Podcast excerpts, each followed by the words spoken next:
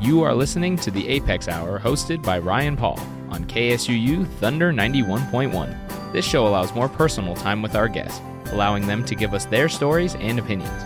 We will also give you new music to listen to, hoping you enjoy some new sounds and genres. Welcome to this episode of the Apex Hour. And welcome back to the Apex Radio Hour. I am producer Sophia Javaj, and today I am joined with Apex director and professor of history Ryan Paul and our special guest Sarah Ford. I'll turn it over to you, Ryan. Thank you, Sophie. And first, can I say, uh, I think I speak for both Evan and myself that we are grateful that you are back with us in the studio. It's good to be back. We are so happy to, to have you here. So, we are here with the absolutely amazing and incredible and wonderful Sarah Ford, graphic designer, uh, illustrator, photographer, uh, amazing person uh, of the world and universe. So, Sarah, uh, we should mention that you're here on campus talking about your primary vocation is as a designer of movie posters. Mm-hmm correct? So the, I always like to start with a question about kind of how we get to now. So can you tell me a little bit about where you're from and, and how you got to do what you do? Yeah, sure. Thank you so much for having me, and I'm so happy to be here. Um, I started out in Michigan, outside of the Lansing area, and I went to high school. I was in a publication program where I did newspaper and yearbook work. Um, had a really great high school teacher for that. And when I graduated high school, it was a bit tricky to figure out which direction to go to. I had a hard time even graduating high school, to be honest. And I ended up at community college for three years taking random art classes, whatever sounded interesting, and getting some of my prerequisites out of the way. And then from there, I went to art school where I met uh, Professor Christopher Graves, and he was my professor then. I was able to get a scholarship to go to art school because of my community college work. And eventually drove across the country to hopefully get a job opportunity that was offered and landed in Los Angeles. So, I mean, it, correct me if I'm wrong, but movie poster design seems to be kind of a a niche thing. I mm-hmm. mean, do, do people grow up and I mean, when you were taking art classes and like, did you think, you know what I could do? I could do that. Never, never once did that cross my mind. I um I did I do have one memory of watching a movie with a friend and while we were in the movie theater, I looked over at him and I said, I know one day I'm going to do the part that comes before the movie. And I think I was more referring to like the logos that showed up or the trailer, but I didn't know what that was called. So I didn't even name it. And so that's kind of hangs in my mind as like, oh, that was interesting inkling into actually what I do now that maybe I had a hint of. But I didn't know there was such a thing as movie poster design at the time. So you, have used this term before, as we were talking earlier, that that I was unfamiliar with, but you used the term key art. Mm-hmm. W- w- will you define that for me, please? Yeah. So key art is um, art specifically made for a movie poster or for a movie. It's the one sheet size, so it's just literally one sheet of paper that's um, 27 by 41 inches, and key art is the look or the brand of the entire film. But it starts out in a one sheet, and then the key art will then maybe move into a billboard format or another horizontal format of some kind. But it is the look of the poster, which is then branding the whole film. So we we you've talked about the the way streaming at some point has changed mm-hmm. this this idea of of images. Can you comment on that a little bit about how you've seen those changes? Yeah, sure. Uh, it's so interesting, like especially being in the field while streaming came into play. Um, all of a sudden, it was like, oh, we're not just designing the poster for outdoor billboards or bus sides and the movie theater. Now we have to think about how this one image will look on a site next to a bunch of other images and you're scrolling past them and they're much smaller. So everything's sort of changed pretty quickly. I feel like it was probably a couple of years where we were really grappling with like, okay, so now it's only going to be this tiny one inch by one inch, you know, square rectangle from thinking of it as something hanging on a wall that was much larger um, changed everything. So I, I'm interested in this idea of, you know, oftentimes we we think of a movie poster sometimes either as an afterthought or as just we just took a couple pictures from the movie and slapped it on. I mean, can you talk about? I mean, there are people who really care about Yeah. what the poster looks like. I mean, obviously you do because Yeah. you get paid for it, but but I mean, this is a, a critical piece of a film, right? Yeah, yeah. It's so critical that a lot of times the process of making the movie theater starts before or while the film is being made. So we're already thinking of it maybe even before people are cast into the movie.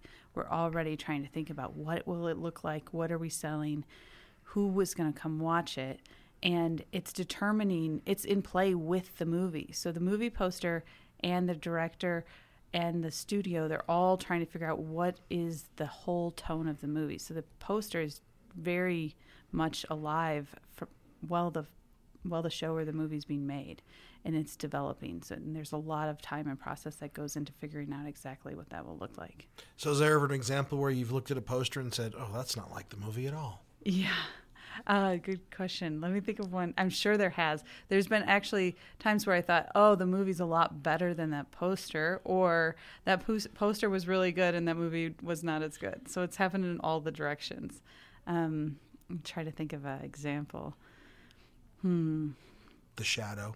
The Shadow. It's a great movie, but the poster was better than the movie for sure. This happens all the time.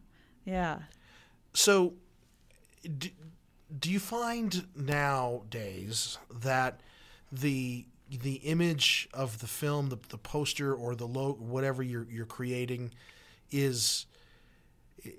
I guess my question is, historically, we know what the poster was, but you're creating more than just that. You're creating images of the film in multiple different versions that they'll use. Well, you first create the first version, which is the key art, and that's why it's named the key art. Um, so that's determining what else will be made. But you're in the process of making the key art, you are doing multiple versions to figure out what that is. Does that make sense? Yeah, yeah, yeah. So, I mean, I guess my other question is, how does this how does this work? Right? Like you just say, oh, you know, I hear this. You read the trade publications and say, oh, I see Martin Scorsese's making a film. I'll just write him and see if I can do the poster. I mean, how does all of this come about? Yeah, that would be really interesting if Martin Scorsese gave me a call. That's never happened.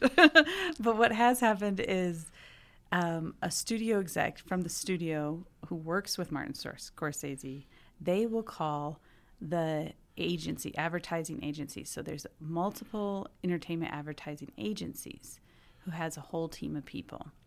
And then I'll work on that team of people with the agency to figure out what the film is. A lot of times the studio will then send over a creative brief. And the creative brief will have all the bullet points of what information we have, what direction they may want to go, or what sometimes just what direction they don't want to go. Like, oh, we've already done this, seen this before, we need something new. So we take in that information along with maybe a script or some images from the show and start to formulate what it could be like. Sometimes it's very little information to go off of. And that's that's a little harder. It's like a puzzle without the pieces. Yeah. So, or like putting the pieces together without the image. Yeah, making up the image. Yeah. So, who gets the final say? Who says this is the poster I want? Um, the usually the studio executives do. Oh, so it's not Yeah. the creative people. Correct. It's the mark. I guess The marketing. marketing or the- marketing mhm. is not uncreative, but it's not the suits Yeah, it is. They get to decide what what they want. Yeah, they did get to decide. Sometimes they will have um, a test group and run the art different art say maybe they like five different pieces of art and they can't decide they might have a test group of people and have them choose and they figure it out that way i've heard recently that they're also using ai to help figure out um, instead of actual human test groups having ai test groups So like logarithms, something like that like yeah. Amazon or Facebook, to Yeah. decide what we think the best poster will look like. Uh-huh. Something like I'm along those lines. I'm not exactly clear yet, but I know it's not human contact. Wow, So we'll see what happens. that's crazy. Yeah. So, so the the days of the, I mean, are, are there are there like movie poster artists? Like are you know, like there's the the comic book artists that you you know, oh, this is the person. If I go to a convention, I wanna I want to get this person's autograph. I mean, what are you? Are there people like that now that are still like doing that stuff? Yeah, there's a few, but they still are getting hired by the agencies usually. So the agency still has you're working together as a team with the agency and still presenting multiple ideas as all the artists as a group. Some people um, may ha- so when you get a poster chosen, that's called the finish. And so some people might have more finishes than other people and kind of have their own style that they've developed. Like my friend Doug Tomash has done a lot of really great posters and won a lot of awards, and his style and knowing him is pretty recognizable. So that can happen. Oh, there's awards. There's like movie poster yeah, Oscars. the Clio Awards. Yeah, it's a huge event every year, and um, lots of different roads. There's also the Promax Awards. There's a few different categories. And it's juried, and they just decide mm-hmm. the, the, the best movie poster. Yeah, they have the number one movie poster, similar to the Oscars. You know, but it's not always the number one movie. Correct. Like you could have a really super cool movie poster. Yes. But your movie could be like a, a Rotten Tomato. Absolutely, it could be twenty nine percent or something. Oh wow. we won't ask for examples here because you know we're, we're we're in polite company. Mm-hmm. So the what are some of the films? So you, and you do TV. So there's not TV. Po- I guess there's billboards and stuff for television, right? Yeah, yeah. But but what are what are some of the recognizable things that we would know that you've designed? Um, so Orange is the New Black was one big one. Some American Horror Story for FX. I worked on a few years in a row. Um, what else? There's a lot. Um, Hidden Figures we talked about earlier. Those are some of the really big ones. So Spider Man, I think you said. Yeah, right? I've worked on that. Um, I so sometimes you work on posters and it doesn't get finished, but it might be a secondary piece too, or used as an international poster because there are different markets. Oh, really? Yeah. So like things like that will be like, okay, it's not used as the billboard or something here in the United States, but it might still get used um, in a totally another market as well. So that that'll happen as well. So they they pay you for your work and then may or may not use it. Most of the time, not use it. really? yeah. Majority of my work is not used and doesn't see the light of day. So, have you ever designed a poster and, and they didn't use it and they paid you, and then you saw the poster and said, "Oh man, mine was better than that." Uh, not. I feel like that might happen once in a while, but usually not because by the time it's gone through a few more revisions, it's gotten better, and there's been also retouchers that have worked on it, or um, other people that have put an input. So I feel like a lot of times it holds up pretty good. Like, I, or I can see, oh, I get, I get why they chose that over mine. That happens all the time too. So like, doing this kind of work, you have to realize that other people are going to mess with it. Yeah, yeah.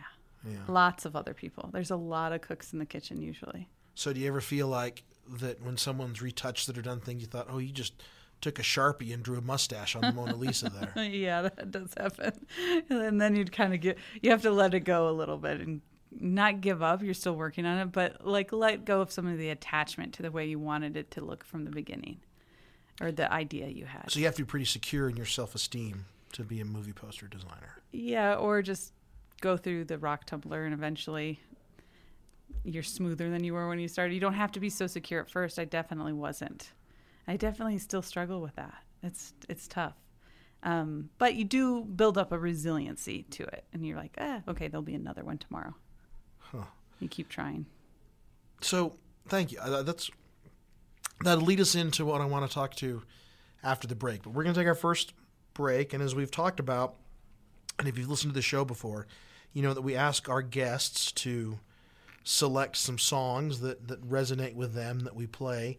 And uh, the one we're going to play now is one called How Come You Do Me by the Cramps. So, can you tell me a little bit about this song and why you chose it? I love this song. Um, the first time I heard the Cramps, I was just really excited. I also chose this song because it's Halloween and it's October and it feels like the right mood for the this time of month. Great. So this is How Come You Do Me by The Cramps.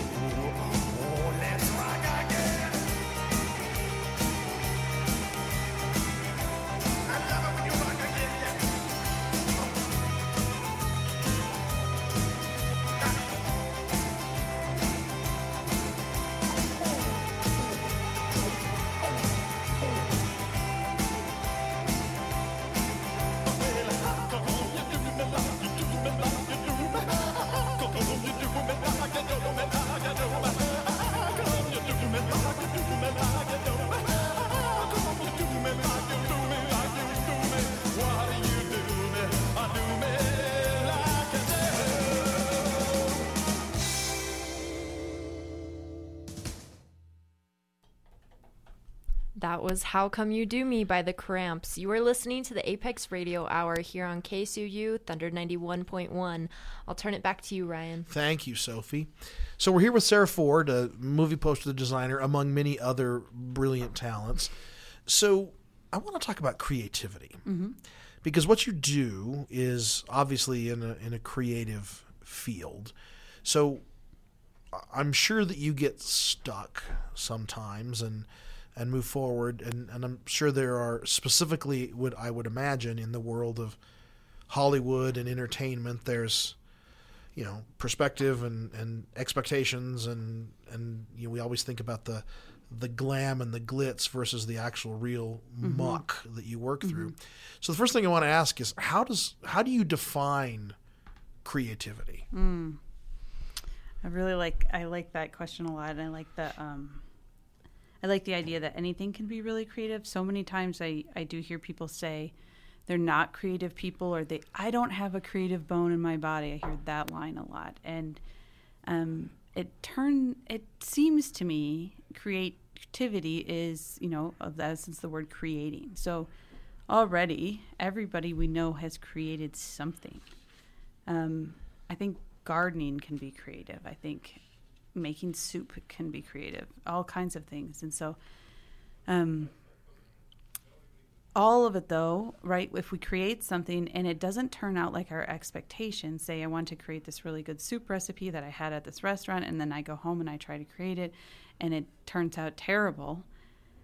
Then all of a sudden, I think that is pretty much the moment people decide if they're a creative person or not. If it didn't turn out the way they expected, they might label it, oh, I'm not creative.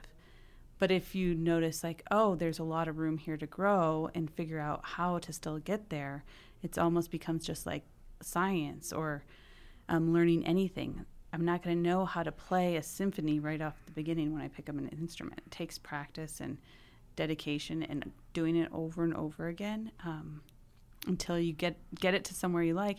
And then, like even with a poster, like I might have a direction I want to head, and it might not be able to get there, and it might go in its own new direction and be something totally different than I even expected, but it lands in a way of the feeling that I was going for.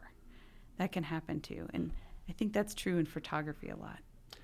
So can, well. you, can you tell me about a time when when you really in your life, whether it's in your movie poster design or in your other endeavors, really felt inspired by creativity, right? The the, the, the, the eureka moment or when the light came on. Is there a Mm-hmm. time that you can think of when that happened to you?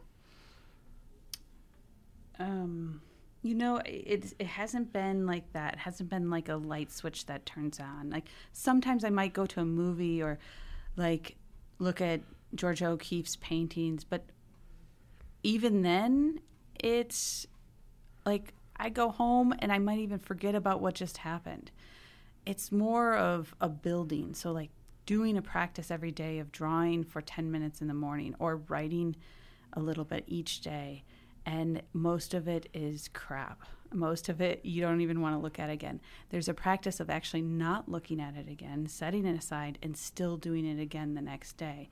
And then eventually from that, there is a bit of a light bulb that happens where all of a sudden it's like it's like a little seeing something sprout and you're like oh there it is there's the thing that i was hoping i would get to but it isn't just so quick as i think um, most of us would hope it would be it's actually just over and over and over again that's been my experience So we we've talked. I mean, in general, you know, some people say that creativity comes from like an internal, an internal source, an internal well. Others say that that creativity is is an external thing that happens. How is it for you?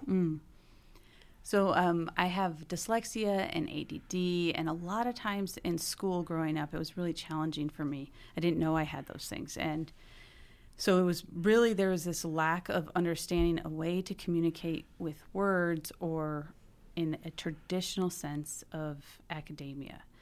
Um, that I wasn't really able to get what I was feeling or thinking inside out because I would just not have the words for it. But what started to happen is I could draw something or I could make something with my hands or maybe like even just a crafting project and all of a sudden it started to feel the way I was feeling when I would see it and I was like, "Oh, that's closer than what words can ever do." And that's closer to what I'm trying to show the world. And so just because of the way my brain is, it doesn't always translate in the way of words. It a lot of times translates visually. So, in that in that sense about translating things visually, mm-hmm. what what would the movie poster of your life look like? Hmm. Oh, that is a great question. Oh, it um, that's really really tough to answer, but I think it would have to include some kind of montage with lots of different parts to it because there's definitely parts of my life that I feel like are so far past. Um, it doesn't even feel like this lifetime anymore. Uh, you know, living multiple lifetimes in one lifetime. So maybe multiple movie posters. So I can scroll past and choose the, Yeah. the part of your life that I Yeah, yeah. maybe that's how it works in the next life. You know, when when we all have our life movie played, is that we can go through and or people can go through and say, "Oh, this is the scene I want to see." It's like, Right. no, don't see that scene. Um, like yeah, in your- wonderful life or something. Yeah, yeah, your your bandwidth is messed up. So we we on campus here have talked a lot about uh, mental health and anxiety and depression and those kinds of things. Do you do you see any relationship in your life between creativity and art and and overcoming anxiety, depression, those kinds of things? Yeah, absolutely. Um, all of those things and music too. And um, I, so I grew up with a lot of depression and anxiety, and sometimes those can swing back and forth even today. And working with those things when I when I do have sort of a practice of creation every day, like I said, ri- writing or doodling or something for myself, uh, there is a tendency for the anxiety or depression to lessen. And what I've come to find out is when you're drawing, when you're writing, when you're playing music, it brings you all into the present moment. It's really difficult to actually be thinking about the past or the future if you're creating something. You have to be in the moment now. Uh, so I think that in this way, whatever a creator is creating can help alleviate a lot of anxiety and depression. You know, it reminds me that reminds me of a quote that uh, a guy named David O. McKay said that that I can tell you, like who I'm, I'm paraphrasing, who a person is if you can tell me what they're thinking about when they're not thinking about anything at all. Right? I mean, I think it's this idea of of it's it's hard to be when you're focused on the present, Yeah. Reflective of of you know focus on where you are. You know, it's a little bit different. It's like what does Yoda say? You know, where you where you are, what you are doing. Yeah, yeah. Not about not about the past. So what what you know, a lot of people have you know songs or whatever music that when they're feeling in a certain mood they want to play sad or happy or, or whatever. Is there art that inspires you that way? Oh, sure. Yeah, tons of art. Um, the Basquiat show I just went to in Los Angeles was amazing. Uh, he had a real way of allowing what he was feeling to come out onto a pa- painting and just kind of break down all rules and barriers that maybe was set before. Sometimes destructive art can be really inspiring to me. So creating something and then destroying it and that freedom of impermanence and that it's actually not something we hang on to forever. It's like everything it dies too. I find that really helpful for my mental health, but also just to actually be able to create something and then destroy it is pretty liberating. Have you done that? Yeah, yeah. Feels really good. I did this um, art installation piece uh, to create a safe space uh, when I was at in university last year, where I dried flowers um, for about three years. I was drying these flowers in my garage, and then I hung them all. I spent maybe a week hanging them on s- string so that it created an entire installation piece that was almost like a room full of dried hanging flowers and then crumpled them all up and put them back in the earth. And it was it was amazing. It was just for that one moment. It took three years to collect, to build. We had a practice together in it. It felt really safe, and um, we were able to share in community, and then watch it dissolve. You get to start all over. Oh, I don't, I don't know what to say after that. That's, that's pretty Im- impressive. I don't know that I would have the self esteem. Well done, well Ah. done. So when we talk about, in, I'm interested in your opinion on this as a professional. So if you know they talk about mood boards or idea boards or boards of inspiration as you're designing a mm-hmm. home or whatever else. So if you had a binder in front of you of a number of movie posters, not films, but movie posters that you have been inspired by or you think are there's something special here. I'm interested to see what that list would be. Mm. So list and recall is a little tough, but uh, first comes to mind is Dawn Baillie's poster "Silence of the Lambs." I've told you about that also, and has the uh, moth over Jodie Foster's mouth, and then within the moth is a s- skull, and within the skull is actually two figures of two women. And um, she she was really inspirational, and I actually didn't know that was her poster f- till after I'd known her for a little while and put that together, and that was amazing. Um, what else? Uh, I love the X Files poster. another friend of mine, Chris St. George, he designed it, and uh, the two main characters, Scully and Mulder. yeah, Scully and Mulder, they're walking, and as they cross, the, their shadows create a giant X. It blew my mind. Um, there's so many. There's a ton. What did uh, what what do you think your best work is? Ah, so tough. What would you think those two friends of yours would say? Mm. Oh, this is a Sarah Ford. It would probably be something with uh, female st- characters. Probably, probably when I was working on American Horror Story with the Coven, that was pretty exciting. Or Orange is the New Black. I really love doing character banners and getting closer to characters and people and figuring out what they are like individually. So that was really fun. Describe what a character banner is. Sure. So, character banner is a poster, which is a one sheet. So, it's one poster of each um, character in the story, so in the movie, and you're focusing in just on them. So, they get their whole poster. And a lot of times there's like a theme that goes with it. So, they'll all look together like they work together, but you're really talking about each individual character in its own way. And they do those often. Yeah, bigger movies, bigger movies and TV shows they'll do. You know, we a lot of times as the designers will suggest them along with the one sheet. So we will have to design the one sheet first, and then we'll say this would be a great movie to have some character banners for, and then also pitch that along with the original. Cool. Yeah.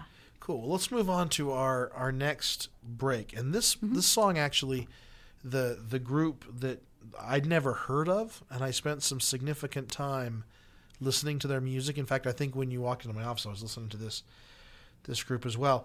This is uh, uh, Belle and Sebastian, and the song is called "The Blues Are Still Blue." So why why what's the story here? Uh, Belle and Sebastian is a great indie band, and um, I definitely created a lot of movie posters listening to Belle and Sebastian. And uh, uh, the blues are still blue. It's you know it talks about color and theory and how color relates to our life, and definitely connects to creation. Okay, so this is "The Blues Are Still Blue" by Belle and Sebastian.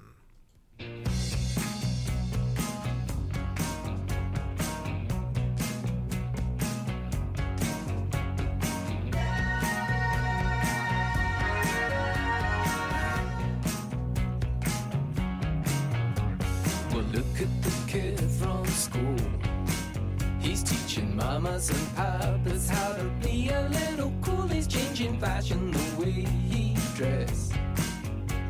Attracted to old and the hoodies where the moody for the kid with the will to funky dances in secret. He's a part-time punk.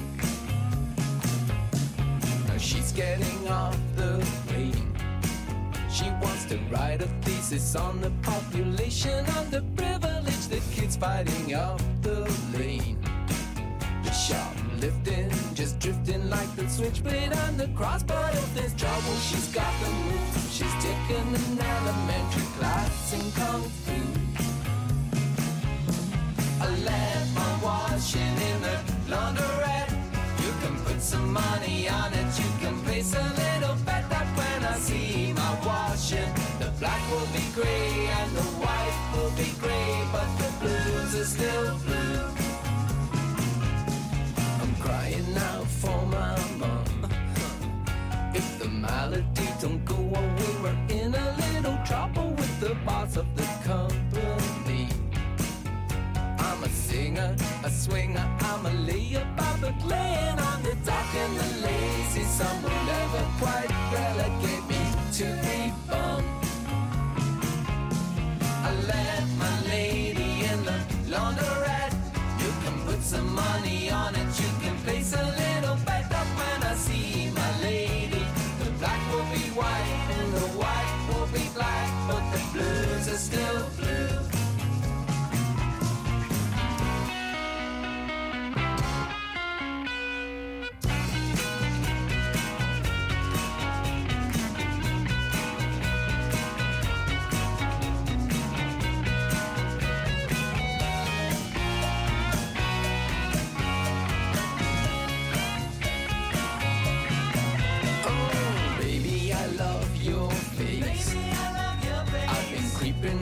town because all creeping's just my way. But with a little wink, I'll be there.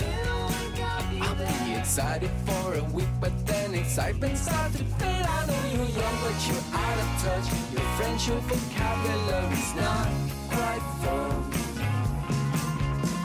I left my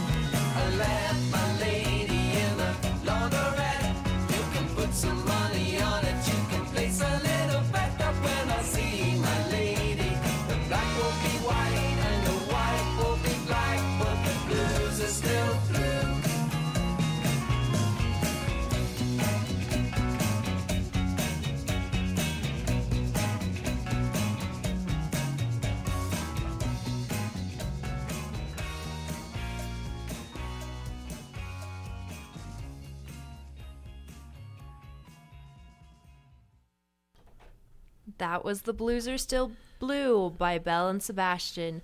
You're listening to the Apex Radio Hour here on KSUU Thunder 91.1. I'll turn it back to you, Ryan. Thank you, Sophie. So let's. I, I want to talk about some other stuff that you you have done. Um, I, I know that you have. I, I, am I saying this correct? A, a Buddhist master's in divinity, uh, and and you. I don't know if describe yourself is the best way, but a, as a secular Buddhist. So I, I'd like to really talk about your your spiritual journey and how this comes about. Yeah, um, that's a it's a fun question for me. I found myself uh, with a lot of anxiety and a lot of depression, and working in the entertainment industry. Was I was pretty stressed out at my late twenties, and a therapist had recommended that I try some meditation. And I honestly, at that point, probably rolled my eyes and laughed and was like, "No, that's some woo woo stuff. I'm not doing that." And then she kept recommending it. And then I'd hear about it from somewhere else. And I thought, okay, well, maybe I'll give this a shot. Uh, and it was really a shot out of desperation. I was really struggling mentally, um, just feeling comfortable at all in social situ- situations. I was working really late hours. I was using too many uh, coping mechanisms that weren't helpful, like alcohol. And um, I found I looked on the internet and I found a meditation studio by a um, guy named Noah, Noah Levine, and he's an old punk rock guy who started this meditation hall in Los Angeles called Against the Stream. So I went to one of their sits and I thought, okay, we'll give this a try. And they ended up having different meditations, different nights. You could try all kinds of things. And so different teachers. I kept going back. I started to make some friends and have a little bit of community there. That was really helpful for me. That was separate from the work I was doing. And eventually I found my meditation teacher there. Uh, his name is George Haas, and he does a lot of work on meditation and attachment theory. And he eventually started his own group called Meta Group. And I just kept sitting with him. And then he'd encourage me to do silent retreats. So, a silent meditation retreat is um, going and sitting in silence and not talking to anybody and meditating from 6 a.m. until 10 p.m. for 10 days in a row. that was wild. But I kind of like extreme things. And so to me, it was a little bit like, cool, let's see what happens. So I mean, can I can I interrupt? Yeah, you? So, sure. Like, are you sitting with other people? Yes. It's like you're sitting in in a room. yes. I mean, Yeah, for for ten days in a to- dark room, like a big large hall, and you wake up. There's a bell that rings, and you wake up and you go and you sit in the morning. You don't talk when you all go to the cafeteria and eat, and then you go back and you keep sitting. Sometimes you do walking meditation, um, and then you go back and you just keep sitting. And there's some light instructions, so you're not just like uh, guessing here. Th- There's leaders who are helping that have designed the retreat and helping you figure out what's the next best step. So you're working also on things like forgiveness and um, being in the present moment and um, lots of really helpful things that you can look at that are deeper inside than maybe your day to day life, especially when you're so busy working all the time or taking care of people.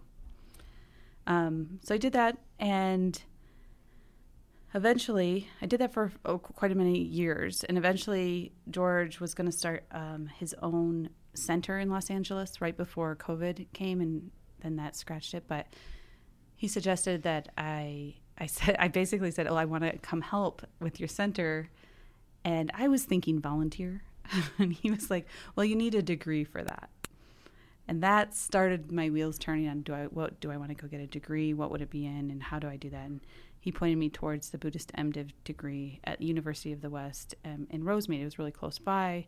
It's a beautiful campus. It was COVID, so I had some time, and um, a lot of the classes were online at the beginning, so that made it a little easier to to decide to do it. Um, and then I, when my internship was working in spiritual care at the Children's Hospital in Los Angeles, which is a trauma tri- triage hospital, and you're an interfaith chaplain is the role. So you're there to support any faith and people with no faith. Um, and being there, probably one of the most horrific or challenging points in their life where their children might have cancer or might have had a terrible accident. Maybe they passed away. It's absolutely difficult. This is my best word. It's very difficult. And being there for the family and trying to help their spiritual needs get met and really just practicing deep listening was a huge shift in um, my whole practice. And so I was lucky enough to have that opportunity all summer last summer, and it was pretty life changing for me. So what? Forgive me. What is the definition then of a secular Buddhist? Yeah, um, I, I, I was always wondering that too because I, I, I probably started out agnostic as a child, and then was a pretty hardcore atheist for a long time, and then I started meditation and using Buddhist practices, and some people would say, um, well, Buddhism is a philosophy; it's not a religion. And then I was like, well, some people it's a religion for, um, and then a secular Buddhist is really defining on truth. So if what is truth? So is Buddhism um, the truth of everything? Like uh, maybe Christians might feel like Christianity is the truth of everything. I still feel very open about not knowing what the truth is, but I have a very strong Buddhist practice that helps guide me and is very helps me with morals and um, ethical values and things like that. So this this journey that you've you've been on has, I mean, centered you. I mean, focused you. Is that what you would say? I mean, you're obviously a different person Yeah. on the other end of this. Yeah, yeah. Those are those are great words for it, but it, it's been such a long, slow process that they also feel like maybe not enough to explain it all either. You know, um, waking up and meditating every morning versus just getting up and going is a very different way for me to live, and it's something that's built slowly over time in the same way of creating things every day. Like I just started to notice that these little patterns influence my life in a really big way. And actually, the big things that I do to try to change my life don't have nearly the impact as the very small decisions. I think that's a brilliant point. The idea that, excuse me, these small practices have have led to bigger things, right? I mean, you often think of the the funnel as wide at the top and narrow at the bottom. Mm-hmm. But in, in, if I'm correct, if I'm wrong, you're you're inverting that idea that Mm-hmm. that that things were wide at the bottom and now they're becoming more focused and narrow at the top. Yeah, yeah, and I I think that um, by learning to pay attention to my thoughts, by learning to pay attention to my physical and body sensations while I'm working, I started to just notice that these deadlines that I was on in the entertainment industry really were kind of meaningless to me. Like people would be really stressed out about getting type right over to the poster and eventually it was like, well, if I'm going to be this stressed out, maybe there's a way I can do it where it's more meaningful or not be this stressed out. One of the two, because it really doesn't feel worth it. The amount of tax on my system of worrying about something that doesn't really matter that much. So, do you feel that that you live more deliberately now? Oh, absolutely. Yeah, more intentionally. And um, uh, there's just like a reminder to come back to what is important. And so I think that is the deliberate hope I can have each day. So I guess the the next question then is in in your and I realize this is different Sure. for everybody, but but what's important? What's important to you? Um, kindness. Kindness is probably the most important thing to me. I've just seen it transform all kinds of people in all kinds of ways. And myself, just learning to be kind to myself has transformed me. And if we can all learn to be kinder to ourselves, we're actually then nicer to each other also. It's it sounds so simple and it's a lot of work. It's interesting that you you we were talking the other day about this this decision that that you had deliberately made in your life about the direction of your your career, mm-hmm. and you had not reached where you I mean you you had not begun this spiritual journey yet, right? When you made that decision, or were you in the process? I, mean, I, I was, it was a longer process because that was probably 2016, and I had started meditation in 2010. So it's probably six years into pretty regular practice of meditation. So, will you would you be willing to share that experience? Yeah, um, I was I, f- I had finally worked as a creative director, which was something I had been striving for and trying to get through to. And there were very few women creative directors um, that I even knew of. So I was really excited. Things were going pretty well, honestly. Um, but I was working a ton of hours in uh, pretty toxic environments. And eventually, it just, there was an opportunity where the company I was working at was going to have layoffs and I decided that it was just time for me to also go and work for myself because it seemed like I was able to have a little bit more freedom in working for myself than I would when I was working with directly with an agency where I was being emailed and called in the middle of the night or on the weekends and constantly just being inundated with work and to do things. And and everybody else was too. So we were all stressed out in the same way. But by working for myself i was able to just manage the amount of time i was spending working. And that was really valuable to me. And mostly for my nervous system. I can't say like it was like oh i'm going to do this because this is the right thing to do. But at that time i had finally had a partner that supported me and supported the decision so it made it easier. And um, I just didn't want to feel so stressed all the time. And I didn't know else how to do it. So I mean, that's the the, the, the typical uh, uh, the trajectory of, of something that you would do is you work in this creative agency and then you start your own right and you other yeah. people work for you and you're the one that's Yeah. that's pitching and selling business and managing other people And that started to happen pretty early on. And I started to hire other people help me out with projects because I was getting agent uh, clients directly from the studios. And that was really, I mean, I, I guess I would have thought that should be really exciting and like all arrows pointing towards go and all arrows pointed away and they were red. And they were like, no, no, no, no, no. You're going to be working even harder. You're going to be even more stressed out than you ever were. And I just decided not to pursue that and stick to just as a freelancer where I can work with an agency who already has tools in place to help negotiate a lot more than I could do. and they just call you and say And they call me, yeah, and a lot of times it's my friends and it's people I miss and care about and we get to work together again, so that's really lovely. Um, they call me and they might say, "Are you busy this week? Can we book you for a week or this month, depending on how much work they have?" And right now, those calls are slim to none because the actors and writers are on strike, and so is or the writers are no longer on strike, but the actors are still on strike. So, do you find it difficult to separate work from Sarah Ford?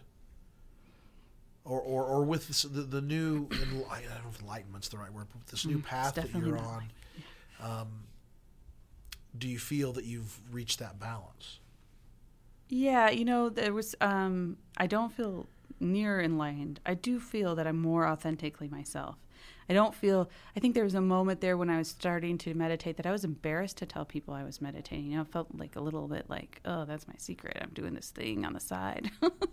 and then eventually I started telling people, and they're like, oh, that's cool, or really just supportive. I had the opposite reaction, and I was started to live more how I wanted to live, and so that matched with who I was internally, and that things started to feel more like I could actually just be myself. And then that I would show up into agencies with that more authentic self, and be able to say, you know, no, that doesn't really work for me. I can't do that. I had to learn to say no too. That was a huge part of it. A lot of times I would just do things because I needed it done, and learning to say, well, that's actually not going to work out was a process. Which is kind of an un-Hollywood seem way, right? Yeah, yeah, it's not very Hollywood at all. You want to be, you want to say yes. The yes man. Yeah, thank that's amazing. Um, let's let's go into our, our final break with with another song that uh, more and more makes complete sense to me why you chose it. But I'm interested to hear what you have to say. This this song is called "Rebel Girl" by Bikini Kill. Yes, I'm so glad you chose this one to share. I mean, Bikini Kill's amazing, um, and so inspiring of being a female in a world that's predominantly male art directors. That's that's it. Okay, well, let's hear uh, "Rebel Girl" by Bikini Kill.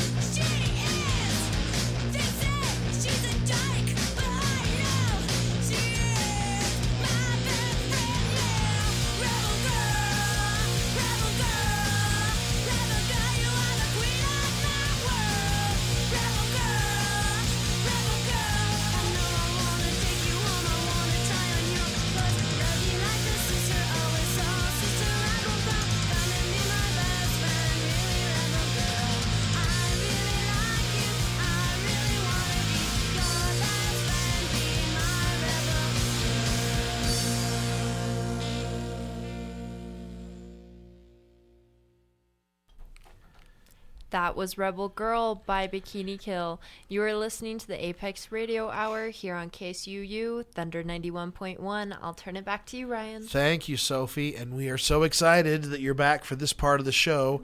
If you've heard our show before or, or our podcast, this is the the last segment that we talk about about what's bringing you joy this week. So we'll start uh, with you, Sarah Ford. What are you currently watching, reading, listening to, or playing that is bringing you joy?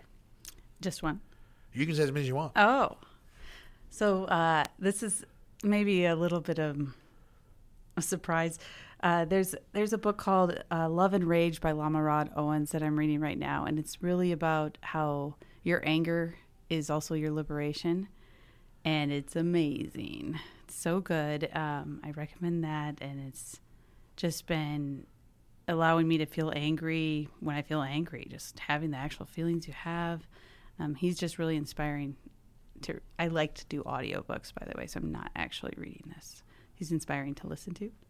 And then um, the other thing that's been bringing me joy is um, taking long hikes. And I just hiked Mount Baldy not that long ago in California, and that was really hard. And I'd been wanting to do it for maybe 15 years, so it felt like a huge accomplishment. And also, I couldn't breathe, and at the top, I was we were my friend and I, Jitsuja, we were taking step by step and being like, okay, just take five steps and then stop and breathe. Take five steps, stop and breathe, over and over and over again. I often have that, you know, when when me as a bald guy walk into the room, people will stop and have to pause to take a breath. Great. Yeah. Thank you Thank very you. much. Evan Miller, what are you currently watching, reading, listening to, or playing that is bringing you joy? Yeah, so um, during the break we discussed a little bit.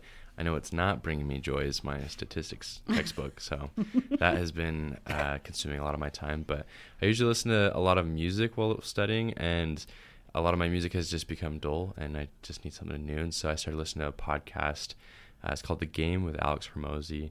It's based around business, but he had a really good one um, that was talking about ignoring doubt and embracing success, and just how I just reminded me, a lot with uh, just what Sarah's been talking about with her art and something so vulnerable. It can you can put a lot on the line with with putting something personal out and just putting a lot of time into something. So uh, I thought that was that was awesome and to embrace that success that comes and embracing failure as well. So Great. Thank you, Evan. Sophie Javage, what are you currently watching, reading, listening to, or playing that is bringing you joy? Okay, so I grew up in Las Vegas, so I'm not used to cold weather, but here in Utah, it gets significantly colder and it definitely snows. And I feel like, you know, with it being fall and it like transitioning into the winter, you know, it gets colder, you stay inside more. Um, I consume a lot more movies and stuff, and me and my roommates were decorating for Halloween last night and we started Gilmore Girls and that just brought me so much joy cuz I feel like it's just such a good fall movie and I've been talking to all these different people about all the fall favorites that I want to get through um so I can truly appreciate and embrace fall. So that is what's been currently bringing me joy. You, you know, if the internet ever goes down, by virtue of marriage, not that I have this, we actually own the box set oh, of the Gilmore Girls. Good Girls to know. on the old timey DVD. I was gonna say, oh. do you have a DVD player though? we do have a DVD player. I actually have a VCR too. Amazing. I mean, I don't use it that often, but I. Should I pretend I don't know what that is and ask you, like, oh my gosh, Ryan, what's a VCR? No, I actually no, do know what no, that is. I- Fun I- fact. I know your parents. I know your. parents. Oh my They gosh. VCRs. They cultured me. They cultured me. It's Okay. Good people. yes. Okay, Ryan. What are you currently Yes. watching, reading, listening to, or playing that is bringing you joy? I am listening again and again and again to someone who I am constantly inspired by. No matter what mood you're in, I, I listen while I cook, I listen while I clean, I listen while I drive, and that is the music of Ella Fitzgerald.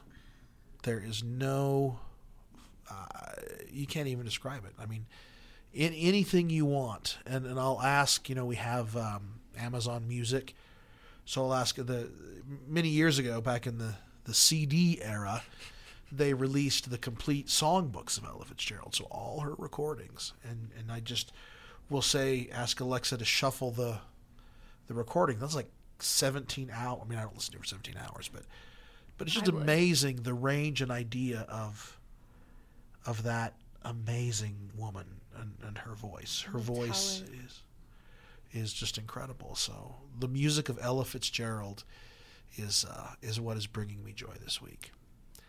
So with that, we want to thank Sarah Ford for being here. We want to remind all of our listeners to answer this question and what will your story be as you ponder the next week.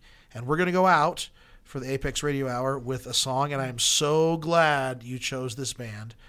Uh, this dates me a little bit, but this is the band Echo and the Bunnymen, and the song is Bring On the Dancing Horses.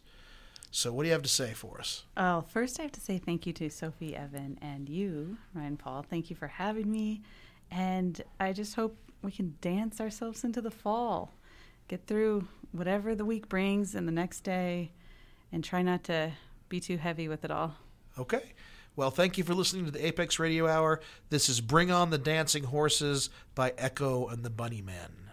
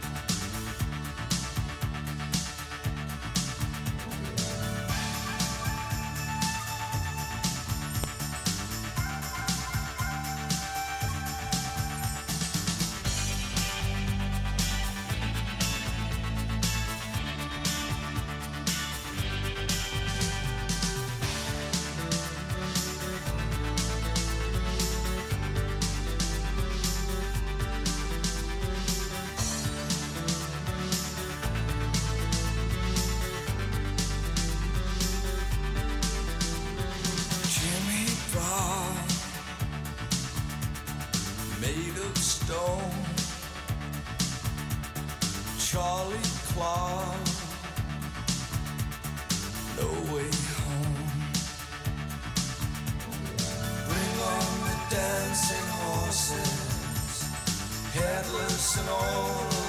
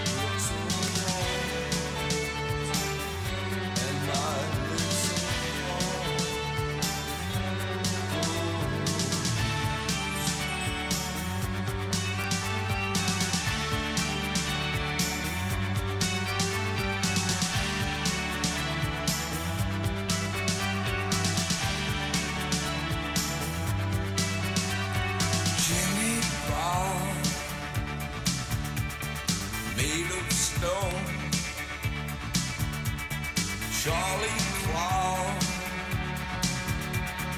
No way home. Bring on the headless horses, wherever